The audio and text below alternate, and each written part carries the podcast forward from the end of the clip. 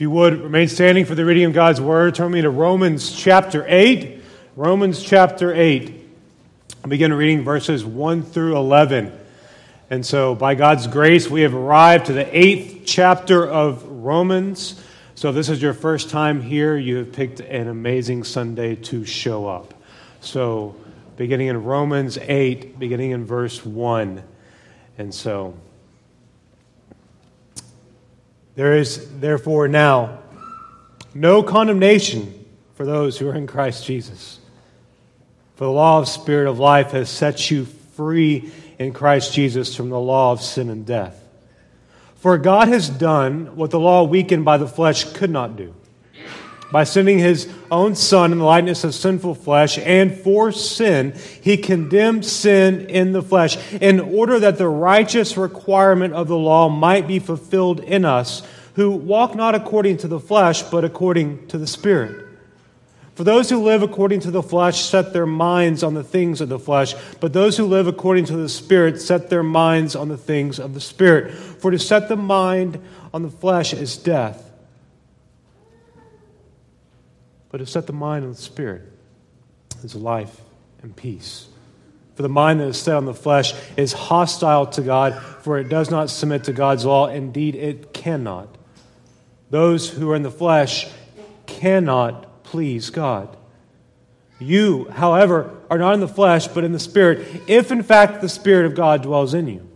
Anyone who does not have the Spirit of Christ does not belong to him. But if Christ is in you, although the body is dead because of sin, the Spirit is life because of righteousness. If the Spirit of him who raised Jesus from the dead dwells in you, he who raised Christ Jesus from the dead will also give life to your mortal bodies through his Spirit who dwells in you. Praise God for his holy word. Please be seated. I've titled today's sermon as there is no condemnation for the true Christian. There is no condemnation for the true Christian. Romans 8 is the glorious result of what Paul has taught in the first seven chapters of Romans that sinners are saved by grace alone, through faith alone, in Jesus Christ alone. And the result of this truth is Romans 8. James Montgomery Boice titled his sermons on Romans 8, The Best Chapter in the Bible. The best chapter in the Bible. Romans 8 covers all of the Christian's life on earth from the moment of being found in Christ. Chapter 8 is truly, has been called one of the brightest gems in Romans, and I agree. This chapter begins with no condemnation which, if you are a Christian and you understand these words, they are glorious words. No condemnation. And chapter 8 ends with no separation. You not only have no condemnation because you are in Christ, but the end of chapter 8 is no separation. Because of what Christ has done, nothing can take you away from him. That you belong to him. That all who have been born again. Our born again life lies in chapter 8. In chapter 8, we find justification, we find sanctification, we find glorification, we find no condemnation, we, we find substitution, we find suffering, we find intercession, we find predestination, the spirit, the flesh, the law, heirs of God, the glory to be revealed, adoption your mind, your heart, promises to the elect, and the love of God that is found in Christ Jesus our Lord. Romans 8 is also known as the Spirit chapter. It is known as the Spirit chapter. Prior to Romans 8, the Holy Spirit is only used four times in Romans. Just in Romans 8 alone, it's used 20 times. He talks about being born again over and over and over again. And the fact that you are not born again unless you have the Spirit of God in you. It's known as a Spirit chapter. That the Lord alone, our triune God, provides salvation. The Father sent the Son. Jesus Christ was the payment, and the Holy Spirit produces life in those who have been called. Romans 8 is truly life in the Spirit. Listen to these words used by Derek Thomas. No chapter of Scripture reaches the same sustained levels or covers the same ground as Romans 8. It is a description of the Christian life from death to life, from justification to glorification, from trial and suffering to the peace and tranquility of the new heaven and the new earth. It contains exhortations to preserve as well as reassurances of God's preservation of his people. And no chapter has been cited more than this one in expounding the application of redemption in the life of an individual, also known as ordo salutis. In short, Romans 8 gives us a picture of salvation in its completeness. As I talked with other pastor friends this past week concerning words of wisdom and preaching through Romans 8, because I've never preached through it before, I received feedback from two men. Response number one it is the apex of Holy Writ, in my humble opinion. The apex of Holy Writ, in my humble opinion. Response two don't mess it up. Out of all the things that you can mess up when you are preaching through something, they said, don't mess this up. And it's right. To say that this chapter is important is a massive, radical understatement. For this chapter needs to be studied, meditated upon, taught, reviewed, and held close, not just by preachers and teachers, but by everyone who says, I been a born again Christian. It's my personal belief that if pastors and parents and teachers would study and apply the theology that they find in Romans chapter 8 to their personal lives first, followed by their homes, and then next by their teaching, that the Lord's church would be healthier, less pragmatic, and we would see far fewer false conversions. So, this is my plea to you and to myself, because I hope you understand when I am preaching to you, I am preaching to my own soul. That over the next five or so weeks, however long we're in this chapter, we would read this chapter daily. I'm not asking much, it's just 39 verses. Slow down and think about the words that you find here. Meditate upon the truths. Spend time in prayer. Respond with praise as well as submission to God.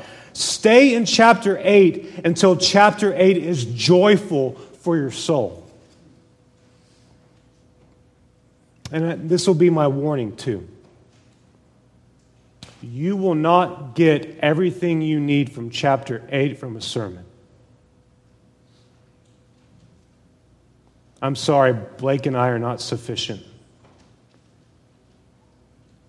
If you think you're going to cover everything that you need to know for your life, for godliness, for glorifying the Lord in all things by just coming and just listening to a few sermons on chapter 8, even if you go home and listen to solid men, much better than myself, that preach through that, and you're going to get enough, you're wrong.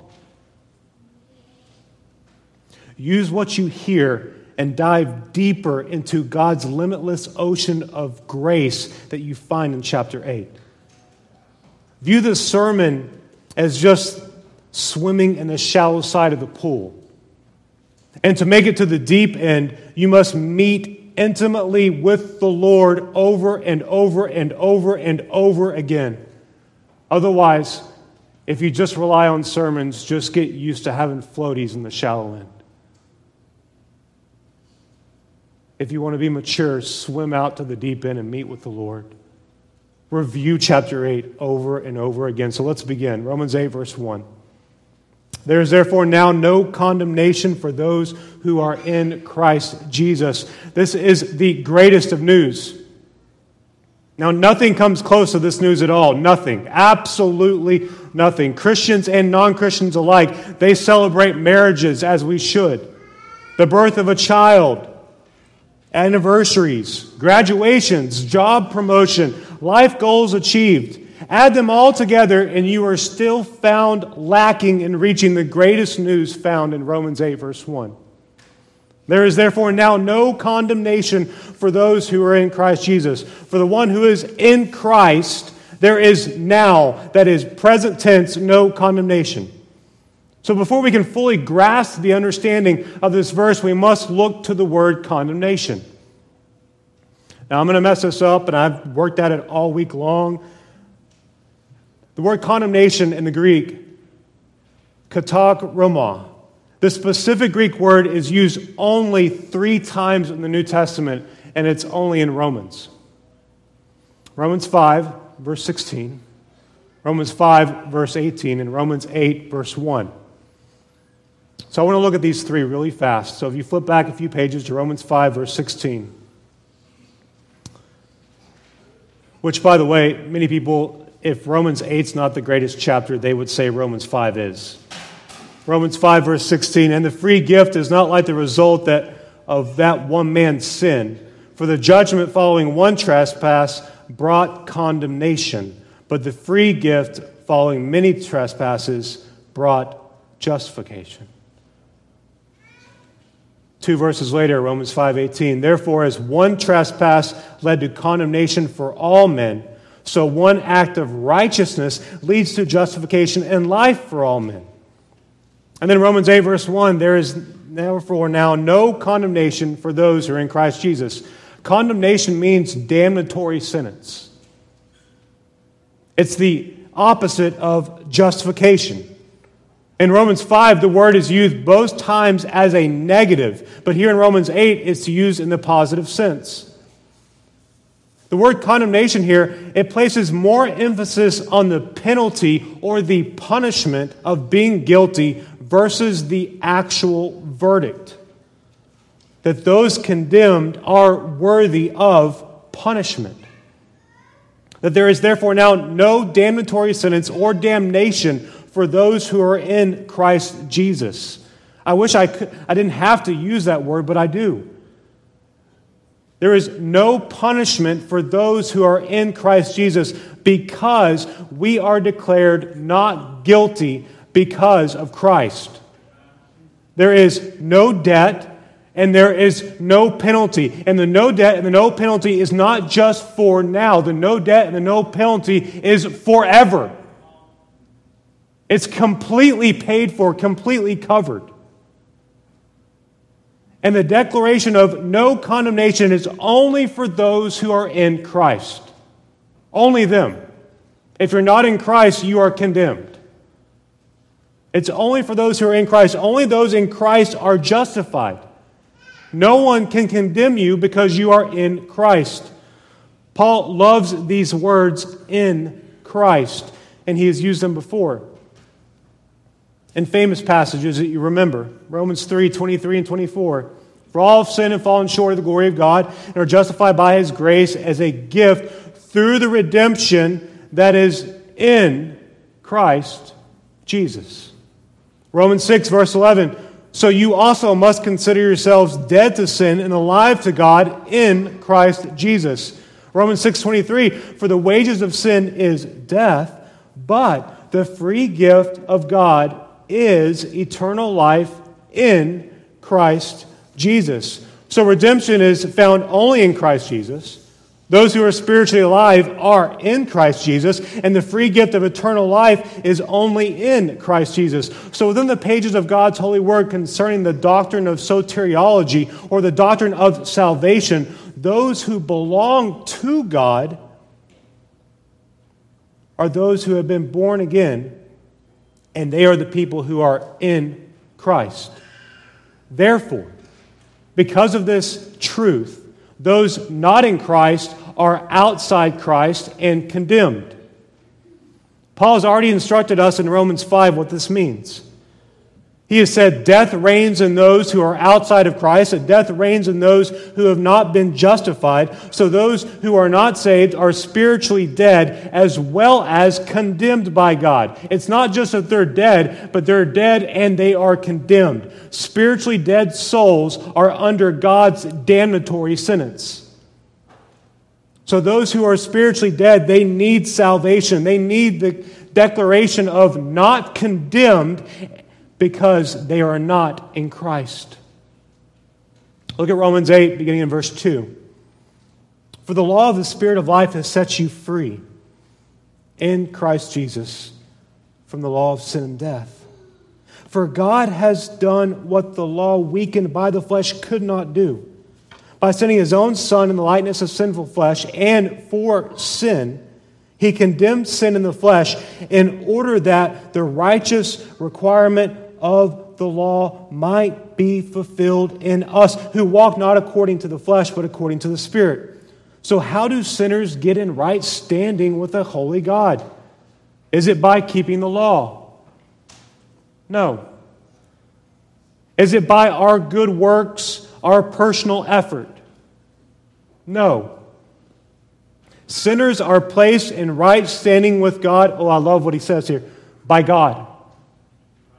You are placed in right standing with God by God, specifically the Spirit of God.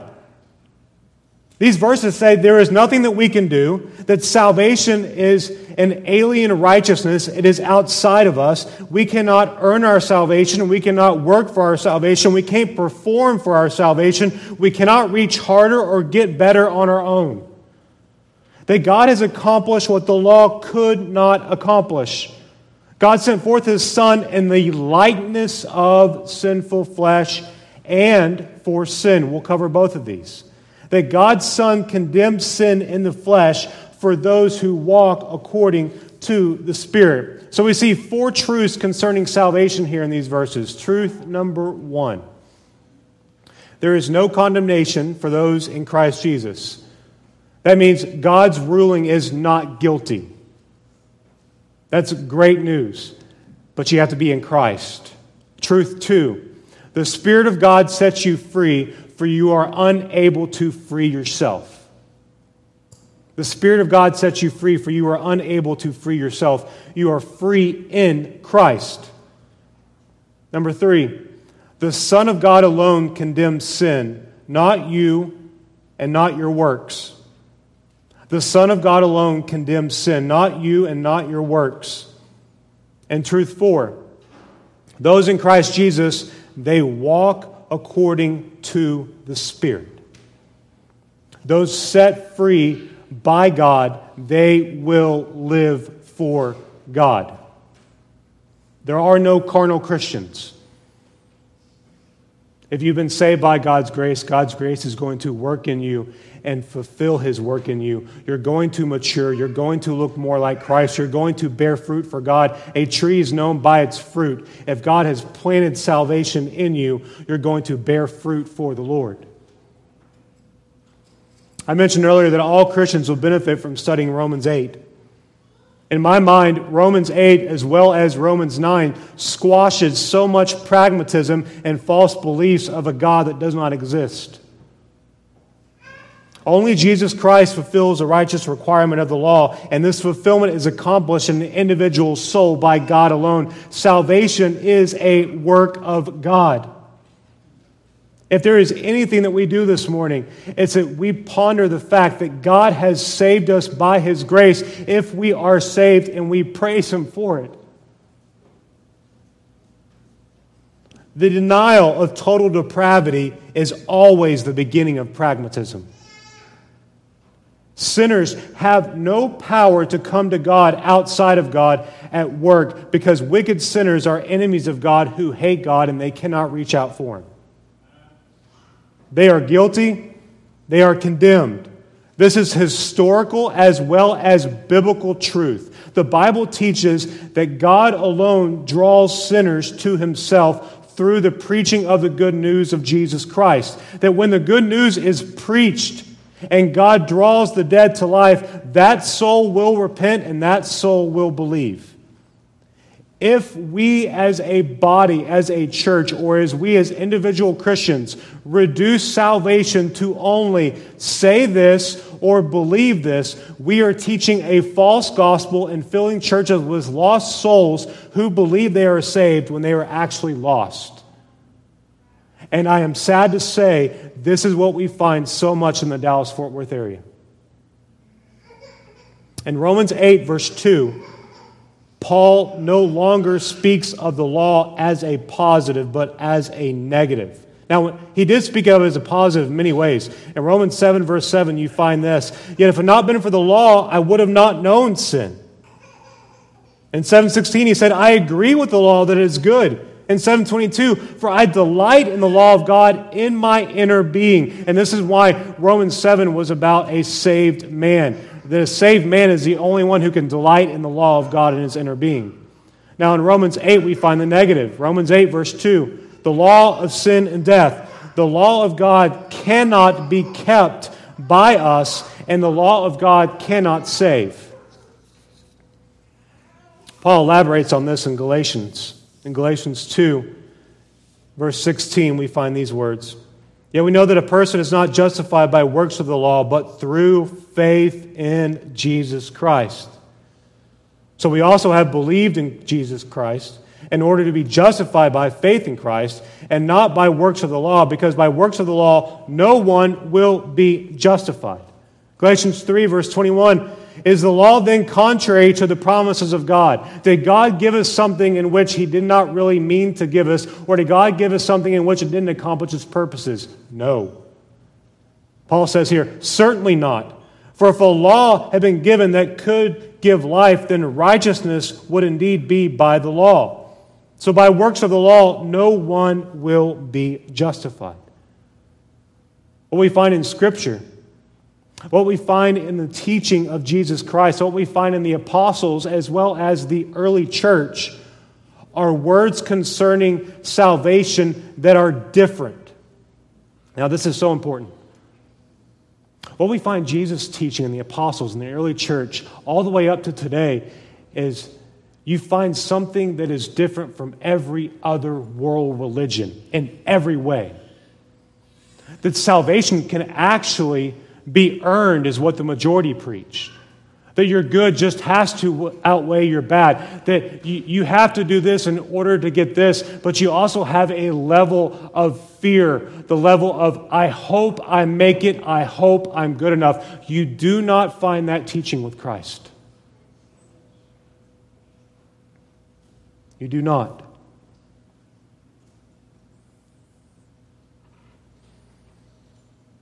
What you find is that there is biblical Christianity that is also historical, and you find false religions. That's all you have. That's it. There is salvation through Christ alone, and there is false salvation.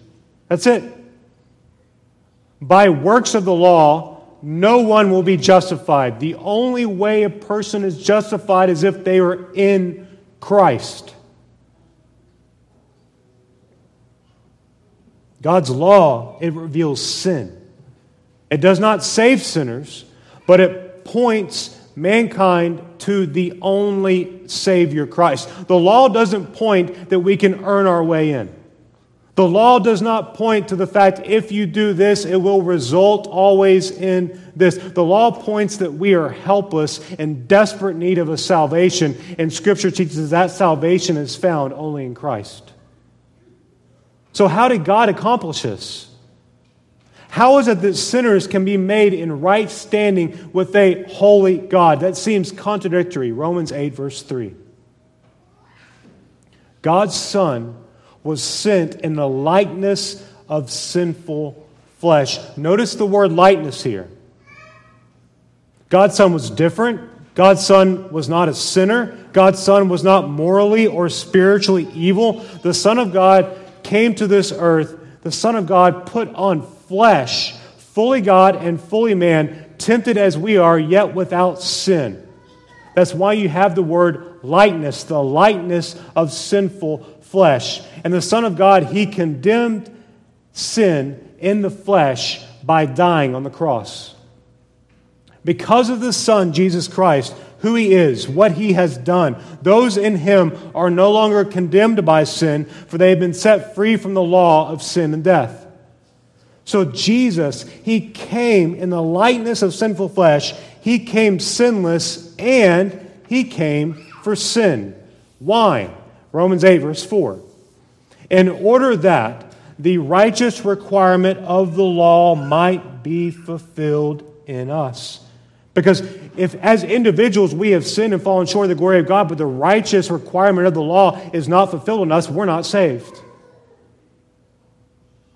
He says, in order that the righteous requirement of the law might be filled in us, who walk not according to the flesh, but according to the Spirit. So if we think we have earned our salvation and we are saying, guess what? I am walking according to the Spirit, you cannot be.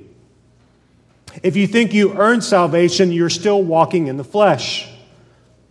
So without someone sinless, without that sinless someone making a payment, there is no fulfillment of the law. If we are all sinners who have fallen short, there is no human being who can lay down their life and fulfill what the law requires. In baptism class, uh, I walk through with little children and, and teaching certain things, and in walking with them and teaching them, I most always ask this question Why do you need a relationship with Jesus versus a relationship with me? What's special about Jesus versus nothing that's special about me? Very simple question. I think as adults we would do well to like ponder and think about this truth. That it's good to have a relationship with your father, it's good to have a relationship with your mother. Those are great relationships to have best friends, but you need a relationship with Christ because only Christ can pay for your sins.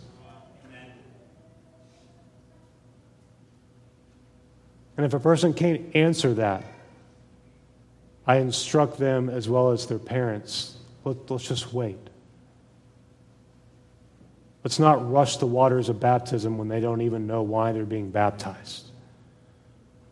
This is why God sent his son. To fall short is to fall short. So there is no substitution among men to fill the gap. We have fallen short. That's why God had to come.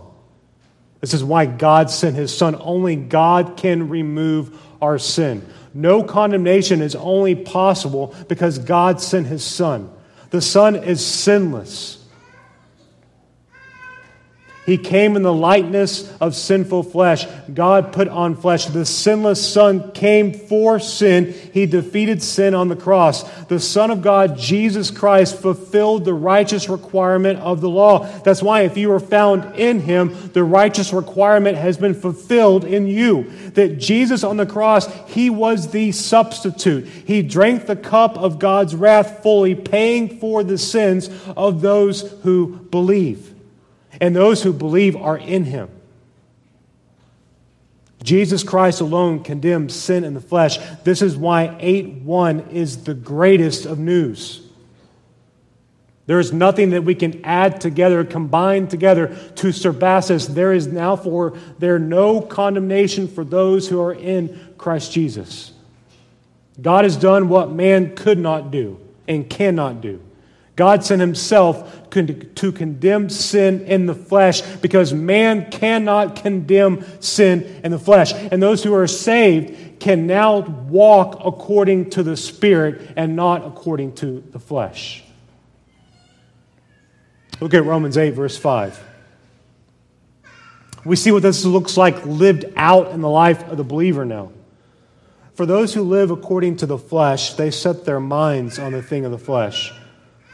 But those who live according to the Spirit, they set their minds on the things of the Spirit. For to set the mind on the flesh is death.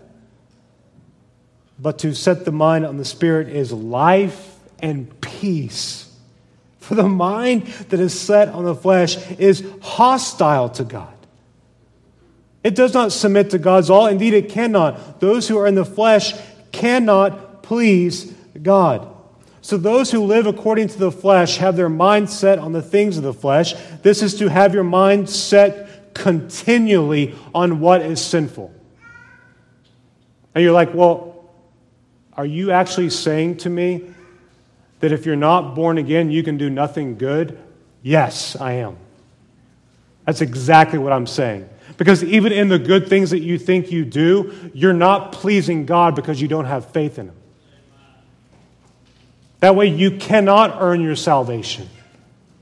Those who live according to the Spirit have their mind set on the Spirit. A mind set on the flesh always results in death. A mind set on the Spirit always re- results in life and peace. But a mind set on the flesh, that is hostile to God.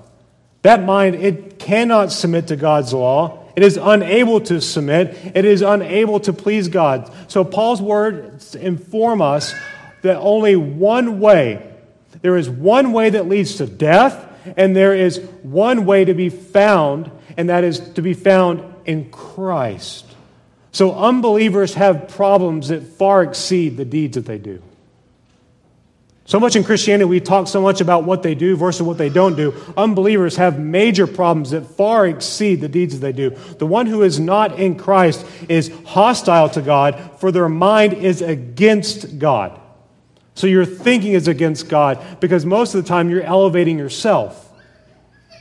Unbelievers are haters of God who cannot submit to God's law. They cannot please Him in any way. So those who are not in Christ, they have hearts and minds against God and they stand condemned already. It's not just a future condemnation, it's a present condemnation. You are condemned now. If you don't believe, you operate by the principle of sin.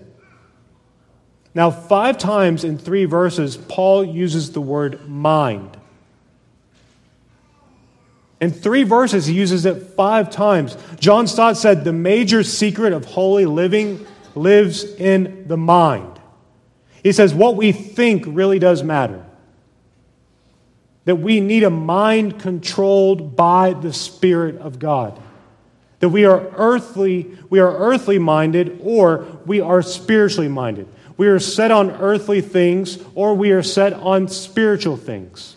Let me give you a life example and we're going to use his name as George. George may act like a Christian at times. He might help others. He might give gifts. He might go on mission trips. He might attend church every Sunday. But what George thinks and what George believes really does matter. That without faith, George cannot please God even if everyone around him thinks he pleases God. That without faith, George is doing what a man considers to be possibly right, but he is doing it for all the wrong reasons. George is condemned. John Calvin said this. I know some of you have the t shirt. The human heart is a perpetual idol factory. And even as Christians, if you think you don't struggle with that, you do. I do.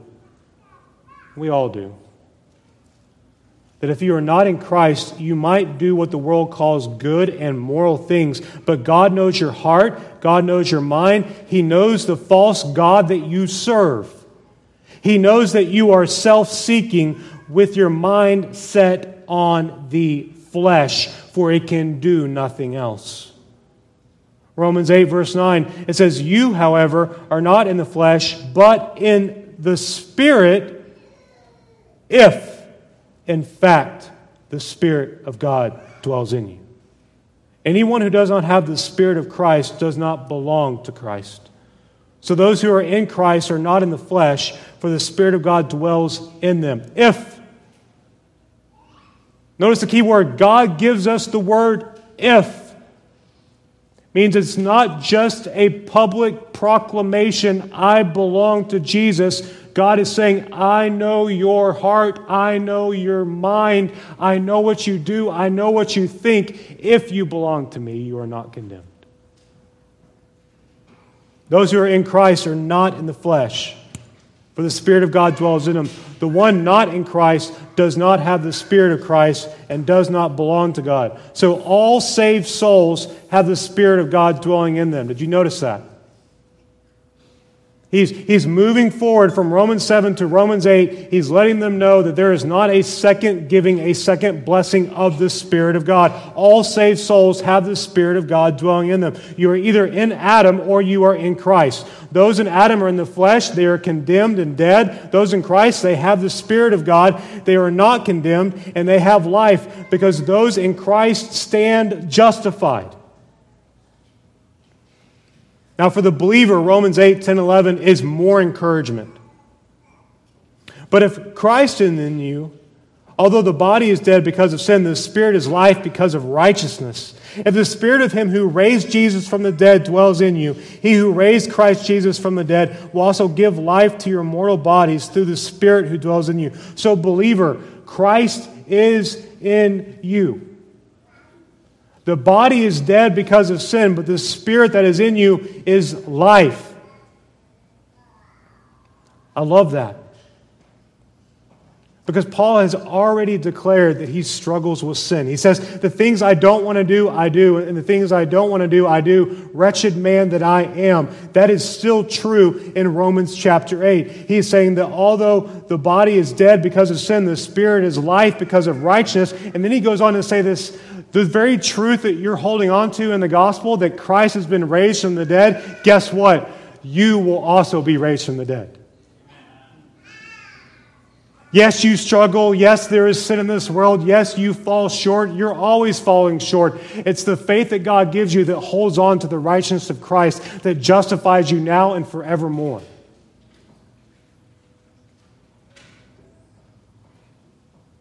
At the end of Romans 7, Paul shared his own struggles.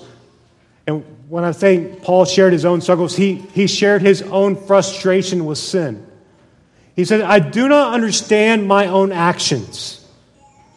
I do not do what I want. I do the very thing that I hate. I have the desire to do what is right, but not the ability to carry it out. When I want to do right, evil lies close at hand. I see in my members another law waging war against the law of my mind and making me captive to the law of sin that dwells in my members. So, Paul's daily frustration and battle with sin is immediately followed with the truth there is therefore now no condemnation for those who are in Christ Jesus. He says, I struggle with this, but there's no condemnation because of what Christ has done. I struggle with this. I do things I don't want to do. I say things I don't want to say. My mind is focused on things that I don't want to do. But because of Christ and what he has accomplished, because I am in Christ, there's no more condemnation. You see, our mind is set on the spiritual, not on the flesh. I used George as an example earlier. George was not a Christian, but Bill, his friend, is a Christian who struggles with sin. You can put your name there if you want. Bill, like the Apostle Paul, does what he hates, does not do the good he wants at times in his life. Bill, for 10 years, has struggled with pride and envy, that is, indwelling sin. Bill is a Christian who is in Christ. He is not condemned because he has been set free. Bill is justified, and God is using his struggles to conform him more into the image of Christ. My dear friends, this is the picture of the believer.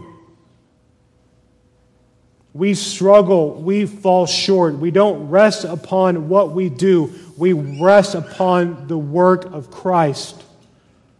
The Spirit of God dwells in you if you're a Christian. You belong to the Lord, and nothing, nothing, nothing can change that. Your current sins cannot change that, and your future sins cannot change that. Believer, the Spirit of Christ who raised him from the dead dwells in you. And it will raise your mortal body one day, and you will spend forever with Christ. From start to finish, Christian, look at what God has done. You have His saving grace, you have His continual grace, and you have His future grace. He's done it all. So the words, there is therefore now no condemnation for those who are in Christ Jesus, you can't get any news better than this. It's the greatest of news. Nothing comes close at all. Even when we in our hearts cherish things more than that, nothing comes close to it. This is the security of the believer. This is perseverance of the saints. That those whom the Lord saves, they will remain saved. That we have ex- been accepted by God, not for a short window, we have been accepted by God for all of eternity. Listen to this chapter on perseverance and try to listen closely. Those God has accepted in the beloved, effectually called and sanctified by his Spirit, and given the precious faith of his elect, can neither totally nor finally fall from a state of grace. We have popular trends right now in this world in which saying you can lose your salvation. No, you cannot. God does not seal a person and then unseal them. They will certainly persevere in grace to the end and be eternally saved because the gifts and the callings of God are irrevocable. Therefore, he still brings about and nourishes in them faith, repentance, love, joy, hope, and all the graces of the Spirit that leads to immortality. Even though many storms and floods arise and beat against them, yet these things will never be able to move the elect from the foundation and rock to which they are anchored by faith. So the felt sight of the light and love of God may be clouded and obscured from them for a time through their unbelief and temptations of Satan. Yet God is still the same. They will certainly be kept by the power of God for salvation, where they will enjoy their purchased possession. For they are engraved on the palms of his hands, and their names have been written in the book of life from all eternity. So those whom the Lord saves will remain saved. You are in Christ, and you're in Christ forever.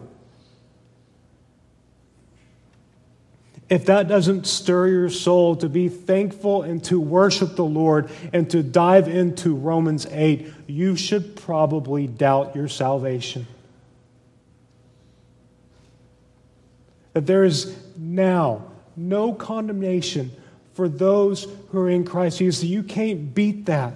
You're talking about something that God has done the great exchange. He has taken away all your sin and He's given you the greatest thing possible. You get to live forever with Him for all of eternity with no more pain or suffering or torment that Christ Jesus has paid the price. You are in Christ and you will remain in Christ. And the unfolding of Romans 8 is talking about how we are to live our life as Christians on this earth during this process of sanctification. Those whom the Lord saves, they are eternally saved. Therefore, our lives need to honor who Christ is and what he has done. I know that your life will honor Christ and you will please him, but it is also true that we are called to honor him and to please him. We are to know what he has said and we are to do what he has said. So if you are in Christ, you are not condemned. If you are not in Christ, you are condemned already. And you are commanded by the Lord to repent of your sins to turn from your sins, to turn toward Christ, and to call on Him. And maybe you're thinking, well, I know who I am, I know where I am. That's great. Are you thinking about those who don't? Are you thinking about those who are around you whom you know are lost? Are you praying for them? If you are in Christ, you are not condemned. Live your life in the Spirit to please the Lord. Cherish His good commands. Delight in the law of God in your inner being.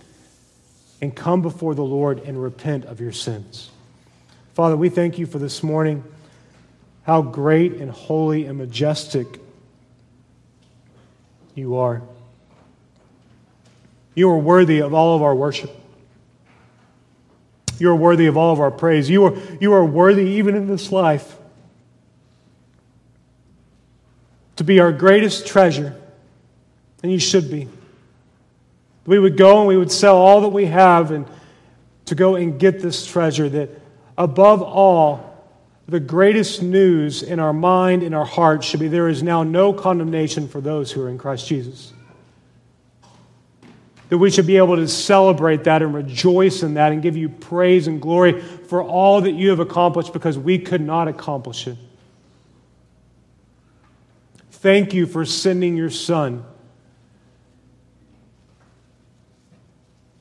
Thank you for your Son coming and living a perfect, sinless life, freely laying down his life on the cross for all who would believe. And three days later, him him rising from the dead, proving to be God, revealing himself to many, and then giving the Great Commission and ascending into heaven where he sits right now. And to know that he's interceding for us even now as we pray and that one day He is going to return. You're going to gather your children. We are all going to be raised just as your Son was raised, and we will spend forever with you. Lord, this truth is absolute. This is going to happen. We will all stand before you and we will all be judged. Lord, help us by your Spirit. Help us by your word that you have graciously given to us. May we cherish it and hold it dear and live lives that are pleasing to you in all of our spheres of life. Thank you for forgiveness that we can come before you and say, Lord, we have failed here, we have failed here, we have failed here, but we are not condemned because we are in Christ. Father, draw those that are lost to you. They cannot earn it, just like us, we don't deserve salvation. You have done it all from start to finish. But Lord, help us as your children to please you in all things. Be gracious in revealing sin to us. Thank you for your graciousness already by not dumping it all on us in one hour. But Lord, May we truly treasure your word in Romans 8 and rest in it and meditate upon it and think about it this week, Lord. Forgive me where I have failed in the preaching of your word. It's in Christ's name we pray. Amen.